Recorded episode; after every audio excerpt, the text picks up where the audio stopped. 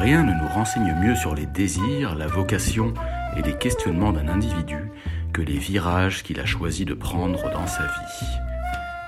Dimitri Van Sprang est coach et formateur en entreprise, écrivain, voyageur, après avoir été comédien, entrepreneur et consultant chez Accenture.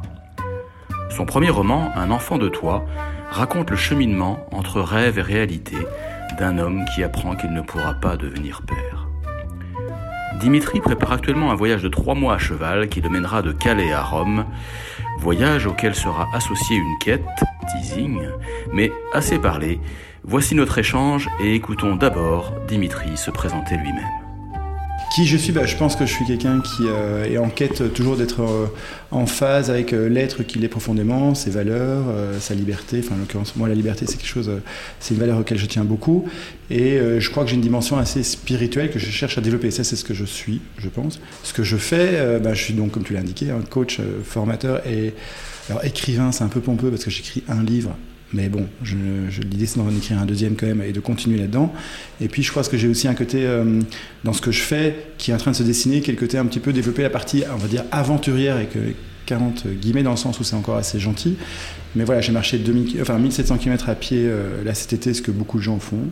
C'est pas un truc incroyable, mais c'est quand même une belle quête. Et maintenant, euh, effectivement, cette notion de partir à cheval pendant 2000 km, c'est pour moi un intermédiaire que j'aimerais peut-être, un fil que j'aimerais peut-être tirer et j'aimerais vraiment faire ma vie, en fait, de, d'avoir la partie coaching, formation, euh, écrivain et pourquoi pas aussi voyageur, on va dire, mais dans le sens vraiment voyage, hein, pas touriste, euh, parce que pour moi, il y a un fil conducteur qui est cette quête, donc du coup, ça revient à ce que je suis, euh, de ce qu'on est en tant qu'être humain. Je pense qu'on n'est pas que quelque chose défini par son métier, qu'on a d'autres dimensions intérieures, des blessures, des envies, des rêves, et que c'est se rapprocher de ça qui est intéressant, pour moi en tout cas tu as des, des, inspirations en écrivain voyageur Parce que je, sais que, je me souviens notamment dans le livre, tu citais la Maillard, euh, euh, je sais pas, est-ce que Sylvain Tesson, Nicolas Bouvier, euh, d'autres ou, ah, alors, Sylvain Tesson, bien sûr, comme beaucoup de personnes. alors, c'est très, il, écrit avec une plume incroyable.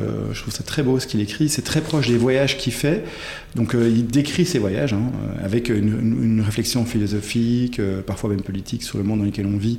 Et ça, je trouve très intéressant. Euh, oui, alors je, pense que j'aime bien euh, Jean Genot, j'aime bien, euh, comme écrivain, peut-être aussi Saint-Exupéry, parce que j'aime bien la poésie de ce type d'écriture. J'ai peut-être plus un côté un peu plus poétique là-dedans, dans, ce que j'aime lire, et du coup, ce que je vais peut-être parfois essayer de transmettre.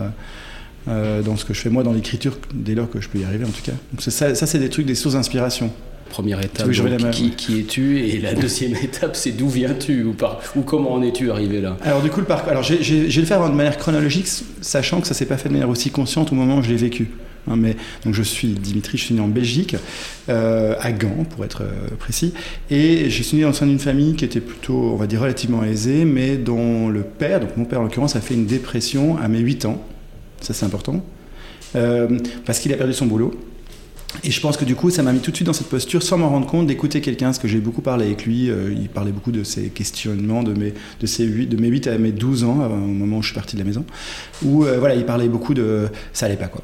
Et j'essaie de comprendre, mais comment ça se fait que cet homme qui a deux enfants qu'il aime, euh, une femme qu'il aime, qui clairement est quand même plutôt bien, même s'il a dû arrêter son travail, se retrouve dans cette situation. Et ça m'a mis dans une posture d'écoute et d'essayer de comprendre ce qui se passe. Ça m'a euh, confronté à la question de, du sens de la vie. Quoi. Ça, c'est arrivé de manière totalement inconsciente, mais je pense que tout est parti de là. Et après, j'ai effectivement fait un truc assez classique, hein, des études, sciences politiques. Après, j'ai créé une start-up euh, à Londres avec un succès euh, mitigé. Enfin, j'ai quand même créé la start-up. J'ai dû la fermer. J'ai rejoint Accenture, trois ans et demi chez Accenture. Et là, concrètement, j'étais un peu à côté de, de ce, que, de ce qui jouait en moi, mais comme pour beaucoup de gens, euh, c'est totalement inconscient. Donc j'ai quitté Accenture et là je pense que ça c'est le premier moment fondateur pour aller euh, faire les cours Florent, suivre les cours Florent ah. et euh, devenir comédien. Et concrètement, ce que j'aimais au cours Florent, c'est tout le travail des, des auteurs. Je trouve qu'il y avait une vraie analyse bah, sociétale évidemment et psychologique en fait des personnages. Et je pense que inconsciemment, une fois de plus, tout ça a été assez inconscient à ce moment-là, hmm. c'est ce qui a dû m'attirer. Hein, j'ai vraiment adoré travailler sur des grands textes de théâtre et les étudier. Et, le passage d'Accenture au cours Florent, euh, parce que bon, ça va, ça va pas de soi, même si euh, mm, ça, ça, semble logique quand tu le racontes. Mais c'est quand même le moment où tu, où tu es sorti, en gros, d'une forme de conformisme hein, ou de, parcours euh, classique pour aller vers quelque chose de, de décalé ou peut-être de plus risqué aussi et de plus personnel aussi. Il y, a eu, il y a eu des insights, comme on dit, des, des, des, moments eureka. Des... Comment ça s'est passé? Alors moi, je suis quelqu'un d'assez intuitif. Donc c'est d'abord l'intuition qui parle et après c'est le conscient qui commence à faire la grille de lecture. Donc j'ai eu des cours, j'ai suivi des cours de théâtre amateur pendant deux mmh. ans que j'ai beaucoup aimé. Je pense que ça m'amusait. Euh, je pense qu'il y avait un peu d'ego aussi, comme souvent dans ce métier. Et, euh, et mais sans savoir que, sans, enfin, je sentais qu'il y avait un truc plus profond, mais je pouvais pas mettre des mots dessus.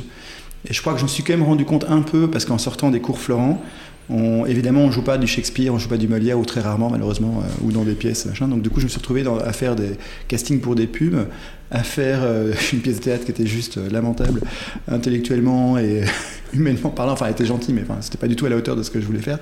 Et je me suis rendu compte que c'était moins mon truc, j'étais un peu moins motivé. Et une fois de plus, j'avais pas très bien compris pourquoi. Et on m'a toujours dit, il faut que tu manges ton pain noir, les comédiens, ils vont jusqu'au bout du raisonnement et ça, mais j'étais pas assez motivé. Et donc je me suis tourné vers la formation en parallèle pour pouvoir gagner ma vie. Et ça, ça a très très bien marché, mais je l'ai fait très fort en surface là aussi, toujours mmh. euh, avec cette idée pour être comédien. Et je pense que si consciemment je me rendais compte, je m'étais rendu compte de ce qui se passait, peut-être que j'aurais gagné un peu de temps en fait. J'aurais été coach plus tôt pour répondre assez facilement. Parce qu'au départ, formation, c'était censé être quelque chose à court terme, enfin une, euh, juste pour te permettre de gagner ta vie en, en, attendant, je vais y arriver, de devenir pleinement comédien. Exact. Bah oui, parce que tu mm. sais, quand tu fais, quand tu donnes des formations, c'est pas mm. tous les jours, euh, c'est relativement bien payé, même quand tu es intermédiaire, ça reste quand même bien payé pour, euh, par rapport à la journée de travail. Et ça mm. me donnait l'occasion de passer des castings et ça me donnait beaucoup de liberté. Donc j'ai mené les deux en parallèle. Bah, j'ai créé une boîte de prod audiovisuelle à côté. ça peut être faire beaucoup en termes d'infos, mais bon. Euh, c'est deux autres personnes qui s'occupaient de ça. Euh, moi, je m'occupais plutôt des clients et un peu d'organiser le truc. Euh, et ça me donnait une liberté qui me donnait aussi l'occasion, du coup, de pouvoir jouer. Or, ça ne venait pas trop. Hein. J'ai pas, pas quelqu'un d'extrêmement patient, j'avoue. Donc, j'ai lâché progressivement prise sur la partie comédien pour aller de plus en plus vers un métier qui est venu à moi. C'est même pas moi qui ai vraiment choisi en fait. On m'appelait de plus en plus pour des formations et beaucoup sur la communication. Et je pense dans la com, il y a un aspect assez psy en fait. C'est-à-dire que pour aider quelqu'un à mieux communiquer, il faut déjà comprendre qu'est-ce qu'il veut raconter, qu'est-ce qui lui ressemble ou pas, euh, qu'est-ce qui l'amène lui à être stressé ou qu'est-ce qui fait qu'il a des difficultés. Et je pense que là-dessus, j'étais assez bon dans le sens où je crois que je, sentais assez rapidement. Euh, bah, ce sur quoi il fallait travailler et je crois que c'est ce qui a fait que progressivement on m'a appelé de plus en plus souvent pour faire des formations et puis je me suis trouvé happé par la formation et je voyais ces chemins du comédien je me dis mais qu'est-ce qui se passe?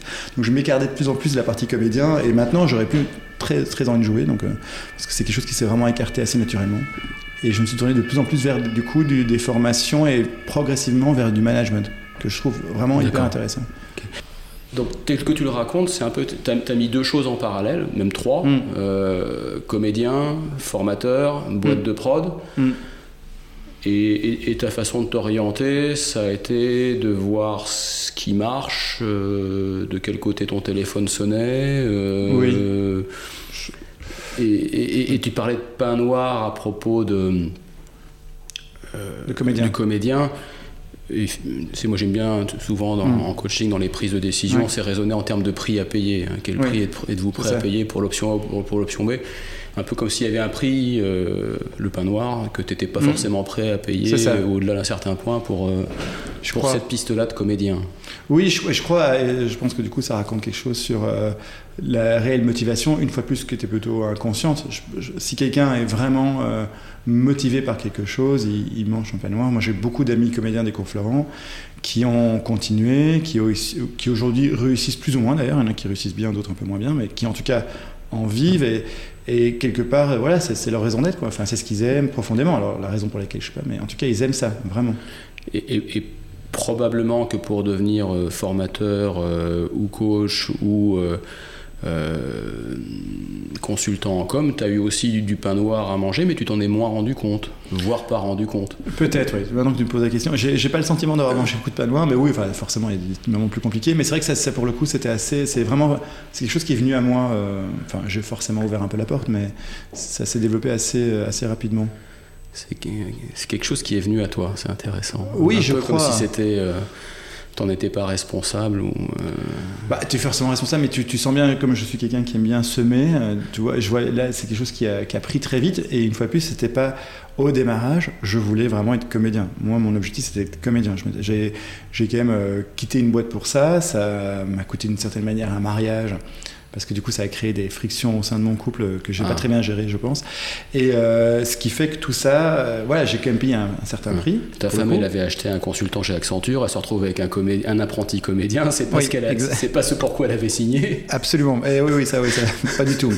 Non non mais j'ai fait ça d'une manière totalement naïve en plus hein. c'est à dire que je, crois que je mesurais pas trop bien euh, les conséquences de que ça pouvait avoir en face. Donc ça j'ai après coup je me suis rendu compte que effectivement j'avais mis la barre un peu haut. Mais je regrette pas dans le sens ça m'a permis d'être ce que je fais aujourd'hui, enfin d'être ce que je fais aujourd'hui aussi. Et je suis plutôt content de, le faire. Et le coaching, c'est. Alors là, pour le coup, un coaching, c'est un peu plus le choix. On m'en avait parlé euh, en disant Tiens, Dimitri, il faudrait peut-être que tu deviennes coach, que tu t'entraînes, enfin, que tu prennes une formation là-dedans. Et j'ai fait une formation en tant que coach et j'ai trouvé ça, pour le coup, là, on touche vraiment au début de l'histoire que je racontais. C'est avec mon père, soit que j'ai commencé avec ça. Le coaching, c'est vraiment ça, c'est écouter des gens, être présent, juste être présent, parce que moi, je donnais aucune réponse à mon père, hein, c'est pas un enfant de 8 ans qui avait donné à son père des solutions, mais euh, juste le fait d'être présent, d'écouter, euh, c'est ce que j'ai fait pendant ma, tendre jeunesse. Et euh, aujourd'hui, c'est quelque chose dans lequel je me retrouve et que j'aime beaucoup hein, dans l'information, cette présence. Et je pense que pour que cette présence se développe, eh bien, il faut soi-même aussi peut-être être en quête de manière plus globale. Et c'est ce qui fait que du coup, euh, l'écriture permet ça, le fait de faire des voyages, ça permet ça aussi, d'être peut-être plus présent, bah, déjà présent à soi pour, pour les autres euh, aussi, d'une certaine manière. Et donc être plus proche de son être, hein, si on prend le terme large.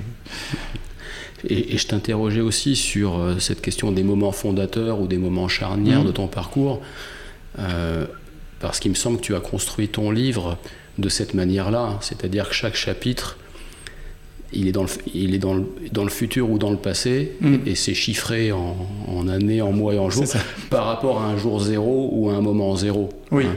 oui. Euh, donc le, ton livre est tout entier construit justement, la narration est construite par rapport à un moment charnière. Exactement, oui, alors oui c'est vrai, tu as raison, euh, oui, absolument. Parce que j'ai que, ben, le livre, il est, comme souvent les premiers livres, il est proche d'une situation vécue, il n'est pas tout à fait fidèle à ça, mais il est quand même proche. Et effectivement, j'ai eu, un, eu un, enfant, un premier enfant très facilement avec mon ex-femme, et puis un, peu plus tard avec une, autre personne, on a essayé d'avoir un enfant et ça ne marchait pas hyper bien. Et je ne pouvais pas croire que c'était moi, puisque moi avant ça avait très bien marché. Et euh, effectivement, euh, après des tests, ça s'est révélé être quand même moi. Euh, donc la qualité euh, de mes spermes, on va dire, n'était pas très très bonne. Et donc, du coup, ça a été un, choc. Et je me suis dit, merde, alors, qu'est-ce qui se passe pour un homme qui n'a jamais eu d'enfant, qui ne peut vraiment pas en avoir? En l'occurrence, nous, on aurait pu en avoir, parce que chez moi, c'était pas quelque chose de trop grave. Mais ça m'a donné envie, ce choc-là m'a dit, tiens, ça m'a envie d'écrire là-dessus. Et ce que ça ramène au sens de la vie, quoi? Pourquoi on veut avoir un enfant? Qu'est-ce qui se passe quand la science ne veut plus rien faire? Parce que là, en l'occurrence, la science ne pourra pas aider ce couple. Qu'est-ce qui se passe quand euh, on est juste à nu face à une situation. C'est le sujet du livre. Donc ce livre dont le titre est Un enfant de toi, et dont après on va reparler de mm. comment tu t'es mis, comment est venue l'écriture euh, dans ton parcours.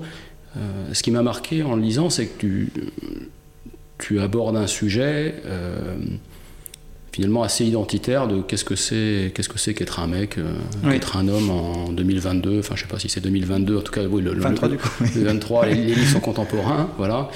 Euh, ça, se passe, ça se passe de nos jours. Euh, et, sur, et sur le désir d'enfant du père, enfin, qui me semble vraiment pas être un sujet euh, fréquemment abordé. Non. Et, pas très à la mode. Hein. Aujourd'hui, déjà tout ce qui est masculin, aujourd'hui, c'est plutôt c'est plutôt suspect. le patriarcat, tout ça. Et voilà, cette, cette question de, de enfin, c'est une certaine façon de considérer la question de l'identité masculine. Euh, moi, je ne l'ai pas vu aborder souvent, en fait. Non, non, ben, je, non, je crois pas non plus. C'est aussi ce qui m'a donné envie de l'écrire. Ben, en fait, c'est un livre euh, d'actualité pour deux raisons. La première, purement scientifique et bête et basique, c'est qu'il y a encore une étude qui est sortie en mois d'octobre, euh, démontrant qu'en gros, la qualité de fertilité des hommes baisse de manière un peu dramatique Et donc c'est un vrai sujet, euh, même si la, médecine, dans beaucoup de cas de figure, peut y pallier, c'est quand même un sujet. Et le deuxième sujet qui est lié au premier, c'est donc ça touche beaucoup, euh, donc forcément les hommes, mais ça interroge quand même sur ce que ça veut dire être un homme aujourd'hui. Et je pense que la, question de l'homme dépasse largement la, simple question du patriarcat ou de. Je pense, je pense que si l'homme assume à la fois son côté féminin et son côté euh, homme, et que cette vérité-là est présente, le fait que les qualités des spermes soient bonnes ou pas, finalement, c'est pas le sujet. Être un homme, ça se joue à autre chose. C'est le, courage de traverser les choses, à savoir euh, aussi accepter qu'il y a des imperfections, euh, savoir peut-être s'ouvrir à d'autres euh, horizons intérieurs un peu plus peut-être plus profonds. je crois que c'est plus proche de ça le, côté, on va dire, être un homme. Et, ce qui est intéressant dans ton livre, c'est que le Adrien, donc le, le personnage masculin principal, on va dire, il se structure euh, il se définit dans sa, par sa relation avec les femmes, enfin avec deux femmes en l'occurrence. Oui. Hein, c'est comme ça qu'il arrive à s'explorer, à se découvrir, à se questionner. Euh, c'est voilà, euh, dans sa relation avec d'abord Louise, son épouse, puis avec une, autre rencontre. Oui, l'autre rencontre. Et, alors oui, effectivement, alors la, rencontre avec, enfin Louise, c'est vraiment, c'est sa femme, c'est avec elle qui veut avoir un enfant et ce qui est intéressant dans le livre, c'est de voir comment, dans, comment en amour, ils essaient de se dépasser, ce qui traverse des épreuves compliquées, et comment ils essaient de se dépasser euh, sans pour autant euh, fossoyer ce qu'ils sont. Et Louise, elle veut absolument avoir un enfant, donc c'est vraiment compliqué pour elle de choisir entre le fait d'avoir un enfant et être quelqu'un qui ne peut pas en avoir un, c'est une vraie question. Euh, et lui, ça, lui ramène à des questions qu'il pouvait qu avoir dans son enfance.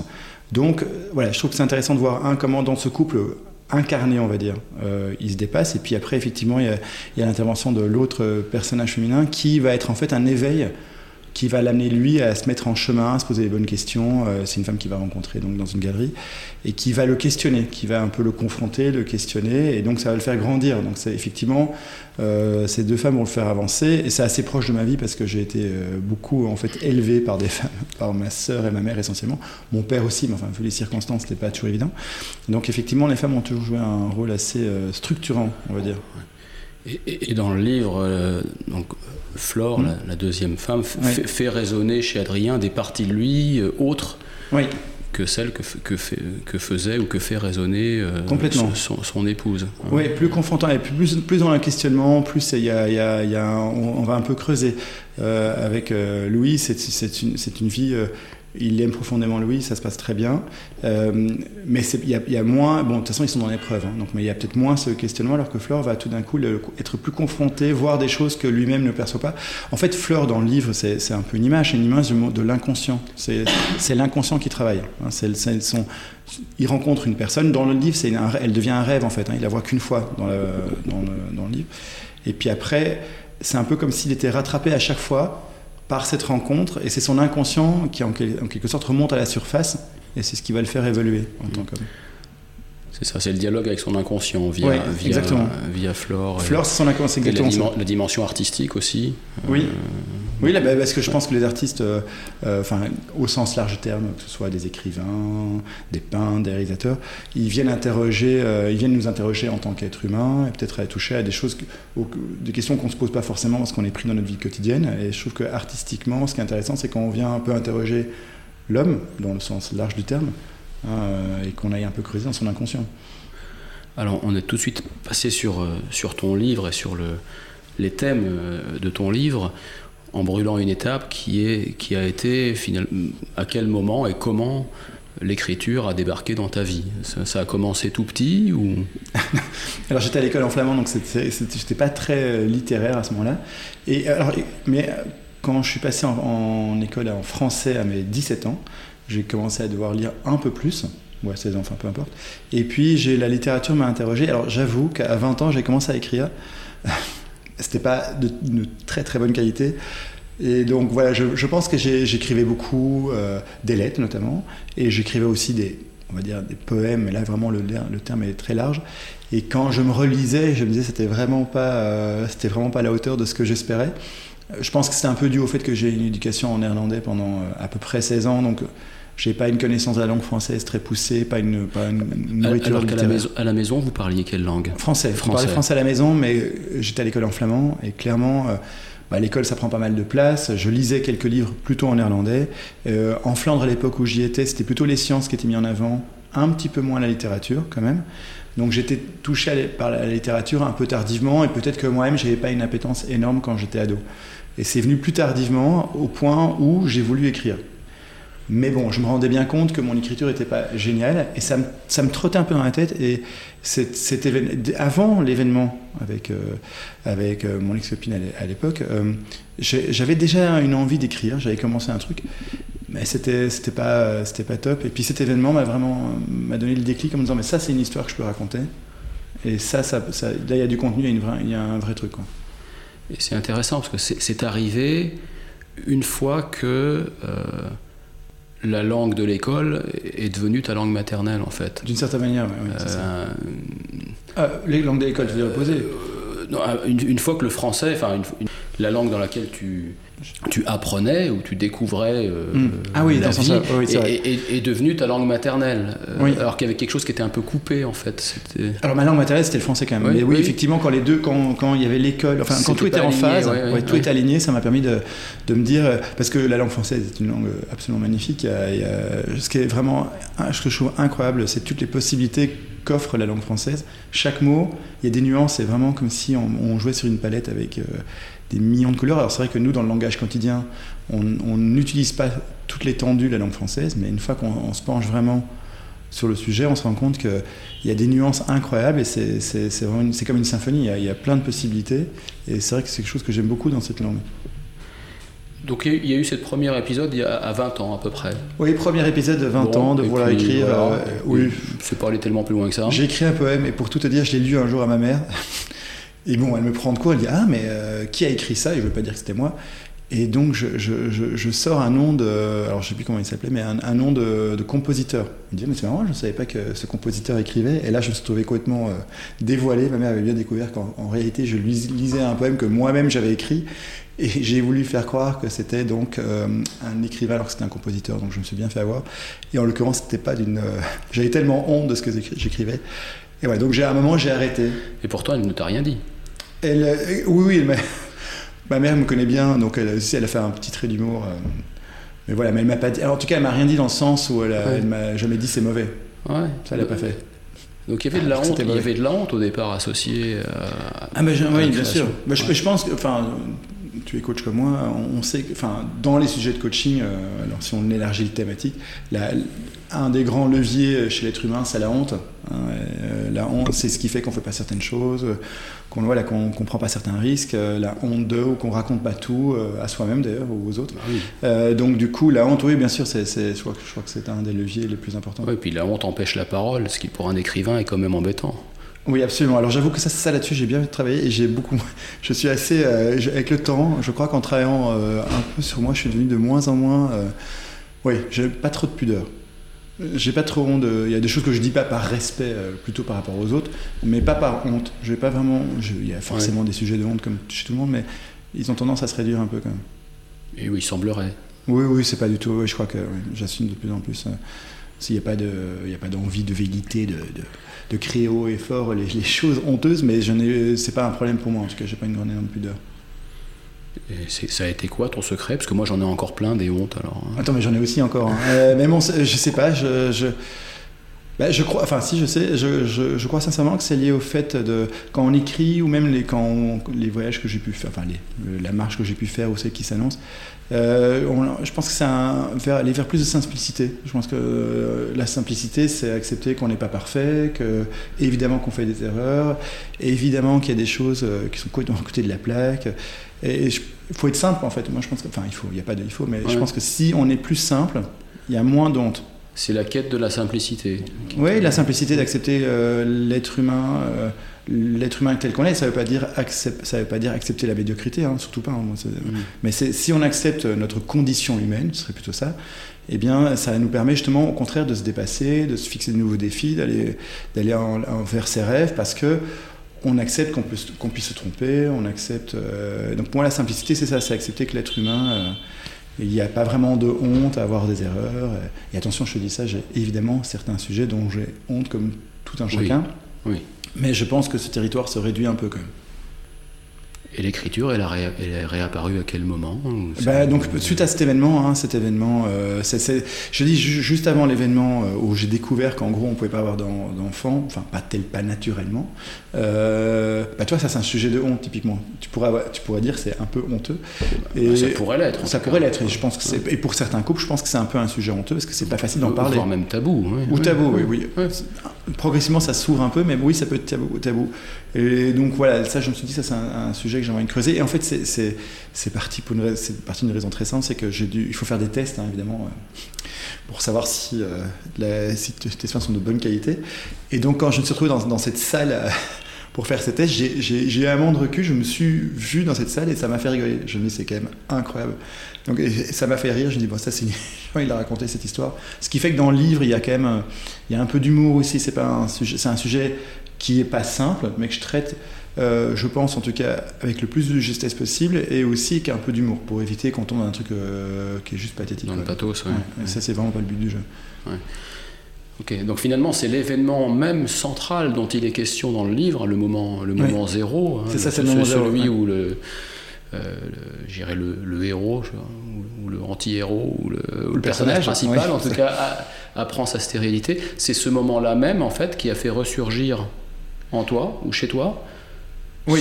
cette envie ou ce désir d'écrire. Oui, ça c'est ce qui a fait ressurgir l'envie d'écrire, absolument. Et dans le livre, le moment zéro, c'est un autre. Hein. Le moment zéro, c'est quand, il, c'est quand il découvre que le, la, science ne peut plus rien faire. C'est-à-dire qu'en fait, le palliatif, c'est les FIV. Hein. et dans le livre, euh, ça c'est pour le coup, j'ai totalement inventé, parce que c'est quelque chose auquel je n'ai pas été confronté. Euh, eh bien au bout de la cinquième FIV, en général, on ne continue pas, parce que c'est dangereux, notamment pour la femme, de continuer à avoir des boosts d'hormones. Et le moment zéro commence à, précisément au moment où on leur dit, bah voilà, la cinquième FIV n'a pas pris. Et donc là, ils sont un peu face à un gouffre. Hein, que fait-on quand la science ne peut plus rien faire? C'est vraiment le sujet. Hein. Donc la science te dit, de mon côté, on a joué toutes les cartouches, mmh. l'histoire est terminée. On dit ça à un couple. Comment ce couple se réinvente toi, euh, et en tant qu'être humain, comment on se réinvente face à une situation où il n'y a plus de réponse? Et je pense qu'on peut tirer cette question sur plein d'autres sujets. Il y a plein de sujets sur lesquels on, espère avoir une réponse rationnelle, hmm. et on te dit bah non, euh, là c'est mort. Et comment toi tu fais à ce moment-là, face à cette, face à cette euh, épreuve, comment tu fais face à cette épreuve pour te dépasser et pour trouver un sens? Et, pour toi, si je comprends bien, l'écriture a surgi de ce vide ça. Euh, face auquel tu t'es, retrouvé, ou vous vous êtes retrouvé. Oui, oui, enfin, c'est une fois plus, hein, nous on pouvait, hein, de, la science pouvait quelque chose pour nous. Hein. mais quand j'ai découvert effectivement euh, que voilà, c'était de mon côté à moi que ça pêchait, et ça m'a donné envie de raconter ça. Peut-être euh, C'était une autre forme thérapie. De... Passé... Oui, ou tu es passé d'une fertilité à une autre. C'est ça. Joliment dit, oui, c'est vrai. Mais oui, effectivement, c'est pas faux. Oui, ça va absolument. C'est une... Une, belle sublimation ou transformation. C'est vrai, ça, mais oui, oui, oui, alors oui, tout à fait. D'ailleurs, euh, oui, si je prends ça personnel, tout à fait. Et puis je pense que c'est le cas pour beaucoup de personnes qui ont, euh, qui ont eu des, des, des malheurs. Il y a des personnes qui ont eu des accidents qui sont du tétraplégique, par exemple qui tout d'un coup, il y a autre chose qui va s'ouvrir pour eux, euh, enfin c'est évidemment tragique, mais qui ont cette force d'âme, ce courage de se réinventer et de laisser surgir autre chose. Hein. et je pense qu'il y a beaucoup de personnes qui se trouvent dans certaines situations, dans des épreuves. Face à une épreuve, finalement, tu as toujours le choix, soit je dis c'est une épreuve, je la subis, et c'est la fin. Je suis une victime. Je suis une victime, ou soit c'est une épreuve, et consciemment ou inconsciemment, j'en fais quelque chose. Et ça reste une épreuve, hein, ça n'enlève rien à la partie épreuve, mais c'est l'occasion pour mon âme, pour mon être, de se dépasser, d'inventer autre chose. Et ça, je trouve euh, intéressant. Enfin, moi, j'ai vécu vraiment un niveau très léger quand même hein, par rapport à des personnes qui vivent euh, des choses beaucoup plus difficiles, mais on a toujours ce choix, je pense, en tant qu'être humain. Et, l'émergence du voyage dans ta vie, c'est le, même mécanisme? Euh, c'est la, place que je donne au rêve. Euh, le voyage, je pense que j'ai. Bah, c'est toujours aller plus loin dans la quête de soi. Et moi, je suis. Euh, c'est un vrai truc qui me travaille, c'est-à-dire, c'est un peu présent dans le livre. Je, me dis, est-ce que ce serait pas plus simple d'être un homme heureux, mais avec, avec juste. en n'étant pas en quête de soi? En fait, la question, c'est même, est-il possible d'être fondamentalement heureux, vraiment fondamentalement dans la profondeur de son être en ayant juste, euh, en faisant son travail le, matin, en rentrant le soir, en se posant aucune question, en, partant en vacances euh, les, 15 premiers jours d'août. Et, voilà, et ces choses se répètent jour après jour avec sa voiture, avec euh, sa femme, ses enfants, et que ça, rien ne bouge. Moi, personnellement, ça, c'est compliqué pour moi. Donc, du coup, j'ai pris une autre voie. Et c'est donc le, voyage, c'est une prolongation de mes questionnements, on va dire. Et ce qui nous amène sur le terrain spirituel, hein, pour le coup, il me semble. Et, cela me fait penser, ce que tu dis me fait penser. Euh, parce que j'ai eu l'occasion d'interviewer euh, l'éditeur Jean Moutapa il y a quelques mois, qui, qui s'occupe de la, de la collection Spiritualité vivante chez Albin Michel. Et il me disait, il me disait si vous n'êtes pas dérangé par un livre qui se veut de spiritualité, c'est que ça n'en est pas un. Tu vois, mm. je, fais un peu le lien du style. Euh, bah, une recherche spirituelle ou c'est désagréable. Enfin, c'est pas ce qu'il y a de mm. plus confortable. Euh, oui. Tu comprends le lien oui, je avec ce que tu viens de dire? C'est dérangeant, c'est inconfortable, c'est fatigant. Euh, et c'est sans doute pas la voie la plus simple, euh, mm. et peut-être même pas une voie du tout, j'en sais rien, vers le bonheur. Et en même temps, euh, bon, il y a un certain type de bonheur dont tu ne voudrais pas, si je comprends bien. Oui, bah, c'est ça. C'est, qui ne t'attire pas, en tout cas. Non, qui m'attire pas. Mais je ne dis pas que c'est la vérité, parce que je, je, je, j'ai pas la réponse là-dessus, mais j'imagine qu'il y a des gens qui sont euh, assez heureux en n'étant pas dans cette quête-là. Et quelque part, je trouve ça euh, assez euh, confort en fait. Moi, je, ne peux pas là-dedans, mais je trouve qu'il y a un côté assez confortable là-dedans. Euh, tandis que moi, je pourrais, fondamentalement, je pourrais pas. C'est-à-dire que j'ai, dès que c'est trop, euh, j'ai besoin de, j'ai une quête spirituelle en effet, de, spirituelle dans le sens, euh, on pourrait presque dire jungien du terme, c'est-à-dire assez large. c'est, être conscient qu'il y a autre chose que juste ce qu'on, ce qui est percevable, ce qu'on comprend, ce qu'on entend, quelque chose de rationnel, quelque chose qui nous dépasse qu'on touche parfois dans des moments de la vie. Euh, par exemple, je sais pas, quand on, est, touché par un rayon de soleil sur quelque chose, il n'y a rien euh, qui devrait factuellement nous faire euh, sublimer ce moment-là, mais c'est quelque chose qui nous transporte, qui tout d'un coup vient ouvrir quelque chose en nous, ce que je mettrais donc dans une forme de spiritualité. Et je trouve ça intéressant du coup d'aller à la quête de ça, de voir un peu toutes les dimensions de, l'être humain. Je pense que les dimensions de l'être humain sont très vastes. Et je mettrais ça. Je pense qu'une quête spirituelle, ça permet véritablement d'aller un peu à, vers notre humanité au sens large du terme. Je ne sais pas si je suis clair. Elle est faite de plusieurs, euh, j'ai l'impression, de plusieurs euh, blocs ou briques ou morceaux, euh, cette quête, parce que je me souviens que tu me disais la première fois qu'on s'est vu que tu étais. tu pouvais être très touché par des messes orthodoxes. Oui, complètement. Ce qui, pour mm. un Belge, n'est pas très catholique, si j'ose dire. C'est très drôle cette phrase. dans les deux sens du terme. Là, tu parles de quelque chose de plus large euh, et tu, et tu, tu convoques Jung. Euh, et puis là, cette année, tu, tu, tu es en train d'organiser un voyage qui, j'ai l'impression, joint les points, rejoint. Euh, mm. Il joint pas juste, il va pas juste joindre Calais à Rome, mais il y a, il y a, la, il y a la, dimension spirituelle, il y a la dimension du voyage, de toute, mm. de toute évidence. Euh, tu vas le faire à cheval aussi, c'est un sujet qu'on n'a pas encore parlé, mais c'est un mm. troisième euh, domaine ou continent que ça me semble euh, connecté. Est-ce que ton deuxième livre aura quelque chose à voir avec ça? Je n'en sais rien. Moi non plus. Est-ce que tu pourrais nous parler de la, de la genèse de ce projet? Oui, écoute, alors ce projet, c'est exactement comme le reste, c'est instinctif. J'ai fini une marche de Saint-Jacques-de-Compostelle euh, l'été dernier, et à la fin du voyage, je me suis dit, bah tiens, qu'est-ce que je. C'était tellement incroyable comme voyage. Je me suis dit, mais qu'est-ce que je pourrais faire d'autre? Et ce projet est venu euh, en me disant, bah tiens, à la fin de ma marche de Saint-Jacques-de-Compostelle, je me suis dit, ben, je ferais bien un voyage à cheval. Je monte à cheval depuis que j'ai 5 ans. Et instinctivement, je me suis dit, bah, j'irais bien à Calais à cheval. Alors il y a aussi une raison assez bassement pratique, c'est que les chemins euh, type Compostelle ou Saint-Jacques sont des chemins qui sont balisés. Donc euh, c'est très bête, mais en gros, être à cheval et pas devoir se poser la question de est-ce qu'il faut que j'aille à gauche, à droite, mais suivre quelque chose qui est vaguement balisé, sachant que je pourrais pas pratiquer tous les chemins comme les piétons, mais quand même, ça facilite quand même le, challenge en, tant que tel. Et là, instinctivement, je me suis dit, voilà, ça c'est un voyage que j'ai envie de faire. Alors pourquoi je le fais? Pour être tout à fait honnête, c'est exactement dans tout ce qui m'est arrivé euh, dans ma vie. Je pense que la réponse viendra plutôt à mon retour de voyage. Tu, le sauras après. Ouais, là j'ai un peu du mal à, l'appréhender. c'est dans la prolongation, je pense, de tout ce que j'ai fait jusqu'à présent. Euh, euh, comme d'autres gens font aussi, c'est-à-dire apprendre des choses sur soi, aller à la rencontre des gens, se mettre en contact de quelque chose qui nous dépasse un peu, euh, aussi se dépasser soi, comme tu dis dans les épreuves. C'est une épreuve, hein. un cheval ça va être pas simple. Concrètement, je pense que ça, va être un voyage un peu complexe quand même. tous les jours ne seront pas forcément évidents. Ce sera quelque chose d'incroyable, mais quand même pas simple. Et je pense que ça va me permettre de découvrir d'autres parts en fait. Tu, tu, as contacté Gaspard Koenig finalement pour savoir comment il avait oui, fait Oui, bien sûr, j'ai rencontré, très sympa. Ah. On a eu un super échange. Oui, on s'est rencontrés euh, juste avant, donc là au mois de novembre. On a, on a passé euh, deux heures ensemble.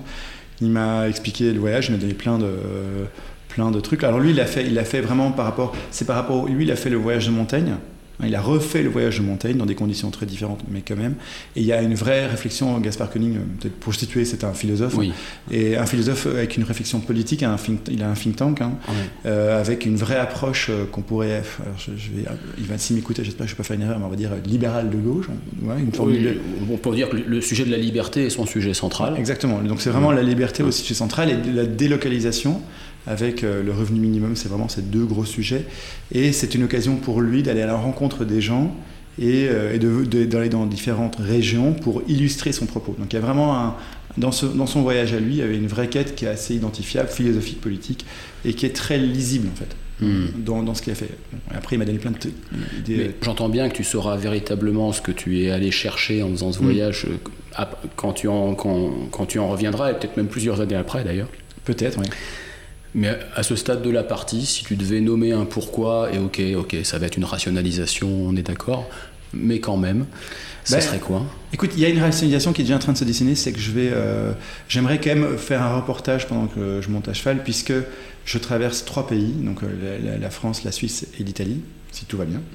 Et donc j'ai rencontré beaucoup de gens différents. Euh, Gaspard Koenig m'a quand même confirmé que quand on est à cheval, les gens viennent à toi, donc ça provoque une, une relation à l'autre un peu différente. Donc je compte faire un reportage euh, euh, où je vais poser des questions. Alors, à ce stade-ci, c'est très euh, brut, mais bon, je peux quand même le dire, sur l'amour. Alors, pas l'amour par rapport à une personne, mais comment on met de l'amour dans sa vie, dans ce qu'on fait. ça veut dire quoi finalement? Qu'est-ce que chacun mettrait derrière le mot amour? Est-ce que euh, dans mon travail, c'est porter attention à chaque chose que je fais? Est-ce que c'est mettre de la joie dans ce que je fais au jour le jour? Donc j'aimerais, euh, comme j'ai rencontré des gens très différents, dans des régions très différentes, et je, crois que j'aimerais rencontrer des gens avec des statuts sociaux très différents aussi, j'aimerais aborder ce sujet, parce que c'est un sujet euh, qui me tient à cœur, ce qu'elle veut dire. Et donc du coup, de vraiment voir comment chacun interprète ce mot amour, qui est un peu galvaudé aujourd'hui, et de voir un peu comment chacun le perçoit et qu'est-ce qu'il en fait dans sa vie quotidienne concrètement, hein, pas euh, voilà, concrètement dans, dans, ce qu'on je fais, donc quand je me lève le matin, enfin, qu'est-ce que ça veut dire quoi mettre de l'amour quoi. Et donc ça, c'est a priori le petit reportage, je dis petit parce qu'il euh, faut encore que je le monte, que j'aimerais faire pendant mon voyage. De confronter plein de points de vue sur une définition de l'amour, sur comment je fais dans, dans, ma vie tous les jours, parce que effectivement c'est une dimension spirituelle, mais je dirais même une dimension humaine. Hein. L'amour, c'est pour moi c'est évidemment au cœur de la spiritualité, parce que c'est ma perception de la vie, mais je crois quand même que l'amour, d'une manière humaine, large, touche tout le monde. C'est ma croyance aussi, mais je crois qu'elle ne doit pas être tout à fait fausse. Je voulais juste te dire, euh, te, lire encore euh, deux phrases. L'une, en fait, qui a, qui, a, résonné en moi, une, phrase qui, est une phrase de ton livre, en fait. Ah, ok. C'est à propos de cette nouvelle rencontre que, que fait Adrien. Et il parle, il est question d'une respiration nouvelle dans nos vies étriquées. Et en, relisant cette phrase tout à l'heure, je me suis demandé si euh, ce voyage, quel, lien il y avait entre cette phrase et, ton voyage en fait. T'as le, le, droit de me dire aucun Non, non, c'est très bien vu. non, au contraire, tout, tout les. Non, non, mais euh, une nouvelle respiration. C'est ça, c'est. Euh, bah, le voyage, je pense, je parle vraiment du voyage dans lequel on, fait un vrai voyage. Hein. Je ne parle pas prendre un avion, se mettre dans un hôtel, un vrai voyage. Euh, je pense que c'est le vagabondage, donc euh, ça donne une vraie respiration. Euh, une vraie respiration dans nos vies. Je trouve qu'on est très en quête, quand même, beaucoup de, de, confort. Et même quand on veut ouvrir un peu les horizons, ça reste quand même relativement dans du confort. Et évidemment, une vraie respiration, c'est s'octroyer le droit de vivre une aventure, de se dépasser, de faire quelque chose qui est un petit peu en dehors des clous. Et oui, donc effectivement, il y a un lien tout à fait euh, judicieux entre cette phrase et la quête du voyage que je fais. Parce que, en fait, c'est accepter l'inconnu. Hein. Quand tu voyages vraiment, tu peux pas tout préparer.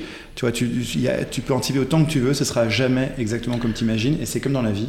Et c'est une leçon de vie qui est géniale. C'est accepter que, eh bien, tu as, tu as prévu quelque chose et ça peut être totalement différent.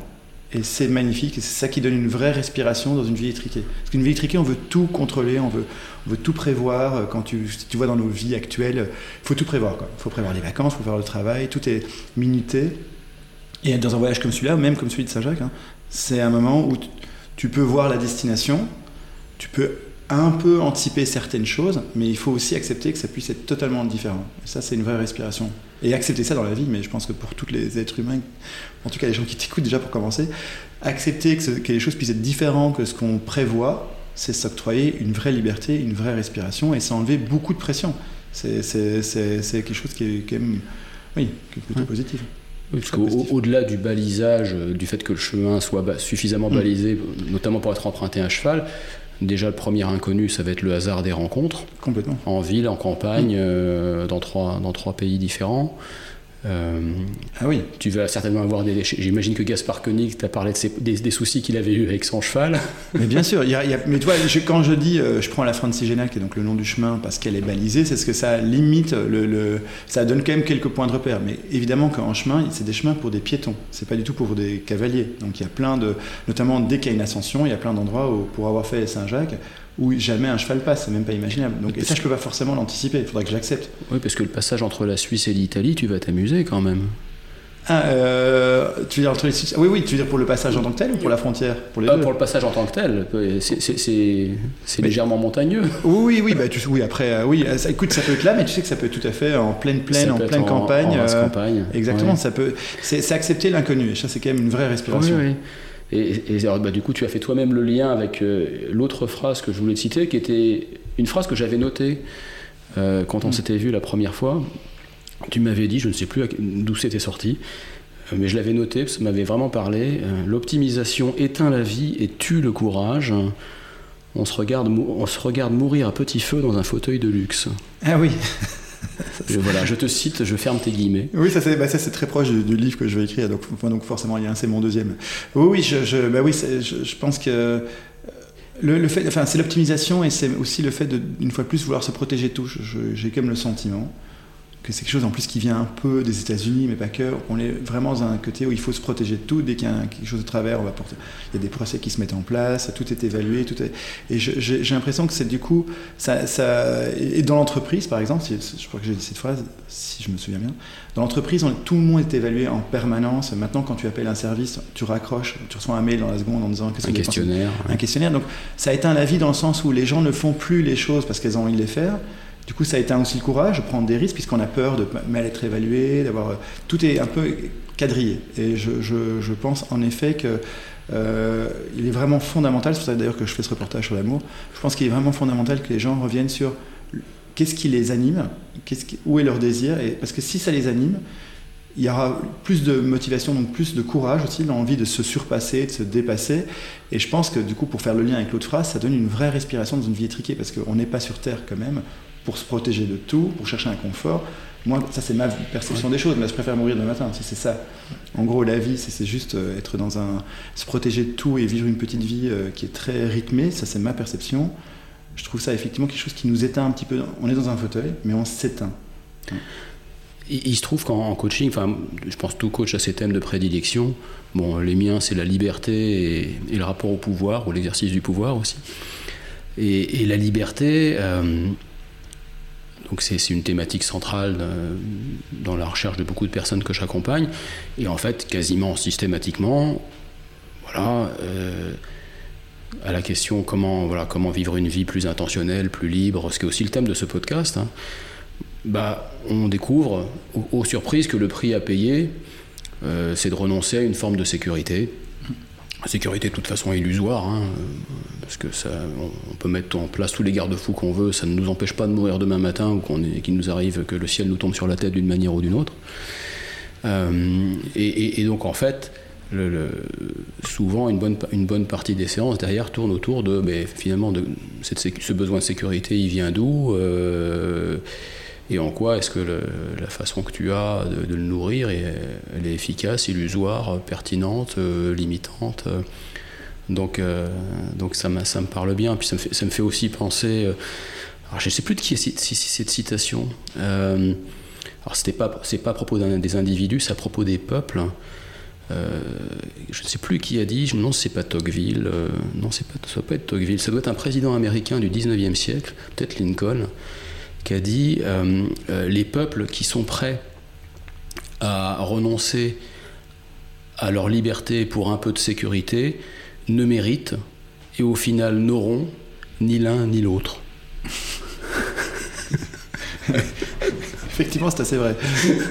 Donc c'était au niveau d'un peuple, mais, au niveau de l'individu, euh, bon, on, retrouve, on peut retrouver assez, assez, largement les mêmes patterns. D'ailleurs, c'est marrant parce que c'est pas du coup, tu as dû lire le livre peut-être de Koenig, mais ça c'est le sujet central de, Gaspard Koenig aussi dans ses livres. Hein. il est dans ce côté où le fait que les personnes prennent leur liberté, donc notamment au niveau local, typiquement par rapport à un pouvoir très centralisé, et du coup euh, de beaucoup tabler sur la responsabilisation des gens. Hein. Il donne comme exemple un exemple qui est assez proche de ce que tu pourrais dire, c'est des prisons en Suède où il n'y a pas de barreau, les gens sont en liberté en fait, donc ils ont des choses à faire, et on leur dit, on les responsabilise, et il n'y a pas de grillage.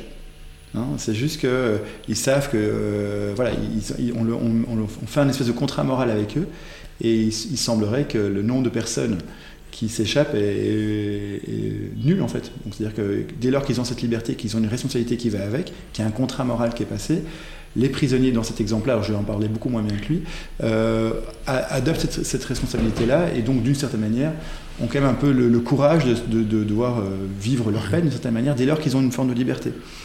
Donc moi je crois beaucoup à ça aussi, à cette notion de, responsabilité. Je préfère la, liberté et la responsabilité euh, que la culpabilisation et euh, l'évaluation. J'ai une amie qui est philosophe qui dira qu'on n'est jamais vraiment libre. Est-ce que, la liberté, est-ce que, bon, c'est un autre sujet. est-ce que, parce que personnellement, c'est quelque chose qui m'anime beaucoup la liberté, mais dans mes coachings, puisqu'on parle chacun de notre identité de coach, euh, c'est moins le, sujet dans, dans, mon identité de coach, hein. c'est une fois de plus euh, euh, comment mettre du désir, de l'amour dans ce qu'on fait. On se faisait pour ça. Comment euh, gérer son stress, comment prendre euh, les choses en main, parce que parfois il y a certains dirigeants qui ont un peu du mal. Comment accepter aussi de lâcher prise. cette notion de lâcher prise, j'ai beaucoup de coachés qui travaillent là-dessus, où ils sont un peu trop dans ce qu'on appelle du micromanagement. Donc comment ils arrivent un peu à lâcher prise, à accepter que c'est peut-être pas exactement comme ils veulent. Ça, c'est vraiment les sujets sur lesquels je bosse un peu. Et puis une fois de plus, j'ai une amie qui a écrit un livre sur le courage, d'ailleurs, dans lequel elle questionne la liberté et quand tu lis, effectivement, tu peux te poser la question sommes-nous véritablement libres? Même quelqu'un de 100% libre, on n'est peut-être jamais. L'être humain est-il vraiment libre quoi? Oui. C'est un vrai sujet. C'est une question sans, sans fin et sans fond, notamment parce que le libre arbitre est une hypothèse. C'est ça, voilà, exactement. Donc du coup, c'est. Ouais. Euh, Spinoza n'était pas très d'accord sur le fait qu'il existe, et puis et d'autres après, et bien d'autres après lui. Exactement. Et, euh... et d'ailleurs, elle s'appuie sur Spinoza. Oui, absolument. Ouais. Ok. La, date de départ du voyage est fixée ou pas encore? Ce sera, écoute, ce sera a priori, ce sera a priori autour du 18 juin. À voir. Ce sera. Tu vois, je sais que c'est pas trop d'impact sur mon activité quand même. Il faut bien, vivre, faut bien vivre. Non, non, enfin, en plus, je dis ça, j'adore mon métier, donc ce serait pas très juste de dire ça, mais clairement, euh, oui, ce serait le 18 juin, le week-end suivant. Je partirai un samedi parce que a priori, il y a un certain nombre d'amis qui voudraient venir me dire au revoir, donc c'est plus simple de le faire un week-end. Donc ce sera euh, normalement celui du 18. Je crois que c'est un samedi, 18 juin. Et, tu prévois une durée de... Alors, je vais l'idée, c'est de le faire en trois mois. Je vais clairement devoir me prendre une petite marge de manœuvre parce qu'une fois de plus, il y a des imprévus possibles. Et puis, je ne suis absolument pas certain d'arriver à destination. Tout, je vais tout faire pour y arriver. Je vais donner le meilleur de moi-même à chaque étape. Euh, vais-je y arriver? Ça, c'est une autre question. Et c'est d'ailleurs pour moi une initiative en tant que telle aussi. Je, crois que c'est. Voilà, on fixe un objectif, on se donne tous les moyens pour y arriver. Et puis, euh, si on y arrive, c'est merveilleux. C'est un cadeau. Euh, Inch'Allah, comme ils disent, hein, à la grâce de Dieu. Donc, ce sera à la grâce de Dieu que j'y arrive. Euh, et si j'y arrive pas, ce sera une aventure incroyable. Je serai évidemment, euh, je serai déçu de ne pas y arriver, mais je vais tout faire pour le faire. Mais donc en tout cas, si tout va bien, si je me donne les moyens et que les, choses se déroulent euh, d'une manière positive, je devrais arriver du coup vers le 18 septembre. Ok. D'un seul coup, j'ai un doute. Ton, ton pèlerinage à Compostelle, c'était à pied ou à cheval? À pied. Donc c'est bien ça, tu n'as aucune référence à cheval, non. Je monte à cheval depuis que je suis petit, mais j'ai jamais fait une... sur, un, sur un, périple de cette durée-là, tu, n'as aucune référence de quelque chose, même, euh, même d'approchant vaguement, hein, même de dix fois plus court. Non, pas, pas, à titre personnel, mais donc j'ai rencontré Gaspard Koenig, euh, euh, j'ai rencontré il y a quelques années Jean-Louis Gouraud, qui est un homme incroyable, qui est parti de Paris à Moscou à cheval. Waouh. et puis il a enlevé ses chevaux, parce qu'il a appris qu'ils étaient maltraités au Kremlin, il les, il les avait donnés au Kremlin. Il a appris qu'ils étaient maltraités, donc en pleine nuit, il a été les enlever. C'est un truc de dingue. Donc j'ai rencontré des gens qui l'ont fait. Moi, à titre personnel, c'est une première, mais je suis accompagné par un homme euh, merveilleux euh, qui est mon équi-coach. Je fais des coaching dans, ma pratique. et qui a entraîné des chevaux de compétition, notamment pour les Jeux Olympiques. Donc il sait euh, comment préparer un cheval, il sait aussi comment préparer un cavalier avec son cheval. Et donc là, on a quelques mois de préparation ensemble, parce qu'une fois de plus, on accepte que tout soit possible dans la vie, mais ce qui n'empêche pas, au contraire, de, de, se préparer le mieux possible, justement pour pouvoir accepter les aléas. L'improvisation, ça ne s'improvise pas. Exactement. En tant que musicien de jazz, euh, je pourrais faire ce lien-là. Absolument. Mon père était d'ailleurs aussi un musicien de jazz euh, à une certaine époque, donc absolument. Donc on, on enregistre cette émission le 5 janvier, donc c'est l'époque des vœux. Oui. Que faut-il te souhaiter pour 2023, Dimitri? Euh, Que faut-il me souhaiter pour 2023 Et je, je euh, c'est compliqué parce que je, trouve que j'ai déjà beaucoup de chance. Le 2023 s'annonce, une fois de plus, tout est possible, mais s'annonce d'une très belle manière. Mais je sais pas, de, continuer à, évoluer, à grandir, d'en tirer le meilleur. Et en fait, je dirais quand même, si, si, on peut me souhaiter un truc, c'est que ça, je ne le fasse pas que pour moi. Ouais, que ce soit aussi quelque chose qui soit bénéfique pour les, pour, euh, pour, le, pour les gens autour de moi. Et je, je crois que c'est extrêmement important que toutes ces expériences, tout ce qu'on fait dans la vie, ça résonne pour les autres, parce que sinon c'est une chose encore en plus dans un monde qui est déjà suffisamment auto-centré et égoïste. Enfin, je trouve qu'on est très auto-centré. Euh, donc si jamais tout ça, ça peut être bénéfique euh, pour mon entourage, ou même du maire un peu plus, que ça puisse rayonner au sens large, je, je, crois, je crois que ce serait un chouette souhait. Le spirituel, ça passe par le lien. Et la relation mmh. et le partage, il me semble. En tout, cas en, en tout, cas en, Occident. C'est ça, donc voilà, si ça rayonne, ça c'est parfait. Eh bien, bon voyage Dimitri, et puis, et puis à bientôt pour l'épisode 2, j'espère. Bah écoute, avec joie. Merci Jean-Marc. Merci beaucoup. Si vous avez aimé cet épisode, notez ce podcast sur votre plateforme d'écoute, Apple Podcast, Spotify, Deezer ou autre, et commentez-le, en particulier si vous utilisez Apple Podcast. Cela nous aidera en effet à progresser en termes d'audience. N'hésitez pas non plus à me faire part de vos commentaires ou à me suggérer de nouveaux invités en me contactant par email ou bien via LinkedIn. À très bientôt!